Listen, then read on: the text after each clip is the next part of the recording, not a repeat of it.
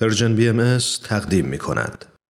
اما مهربانی و شفقت به حیوانات یکی از آموزه های آیین بهایی است که حضرت عبدالبها بارها بر اون تاکید کردند و میفرمایند که نه تنها باید با انسان بلکه با جمیع ذی‌روح مهربان باشیم حضرت عبدالبها میفرمایند اذیت به حیوان ضررش بیشتر است زیرا انسان زبان دارد شکفه نماید امروزه دانشمندان و صاحب نظران معتقدند که عشق به حیوانات را باید از همان سنین کودکی در وجود انسان نهادینه کرد.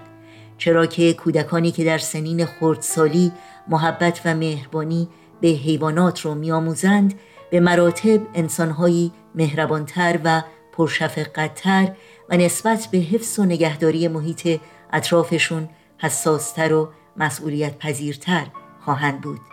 این روزهای امروز رو با بیانی زیبا و متین از حضرت عبدالبها به پایان می‌بریم که آوین عزیز یادآور میشه.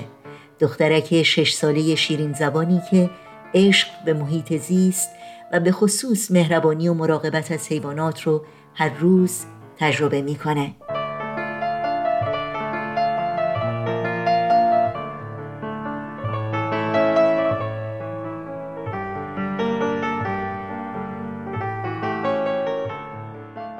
حضرت عبدالبها میفرمایند توانید خاطر موری میازارید. چه جای انسان و تا ممکن سر ماری مکوبید. تا چه رسد به مردمان؟ یکی بود یکی نبود زیر گنبد کبود. روبروی بچه ها قصه گو نشسته بود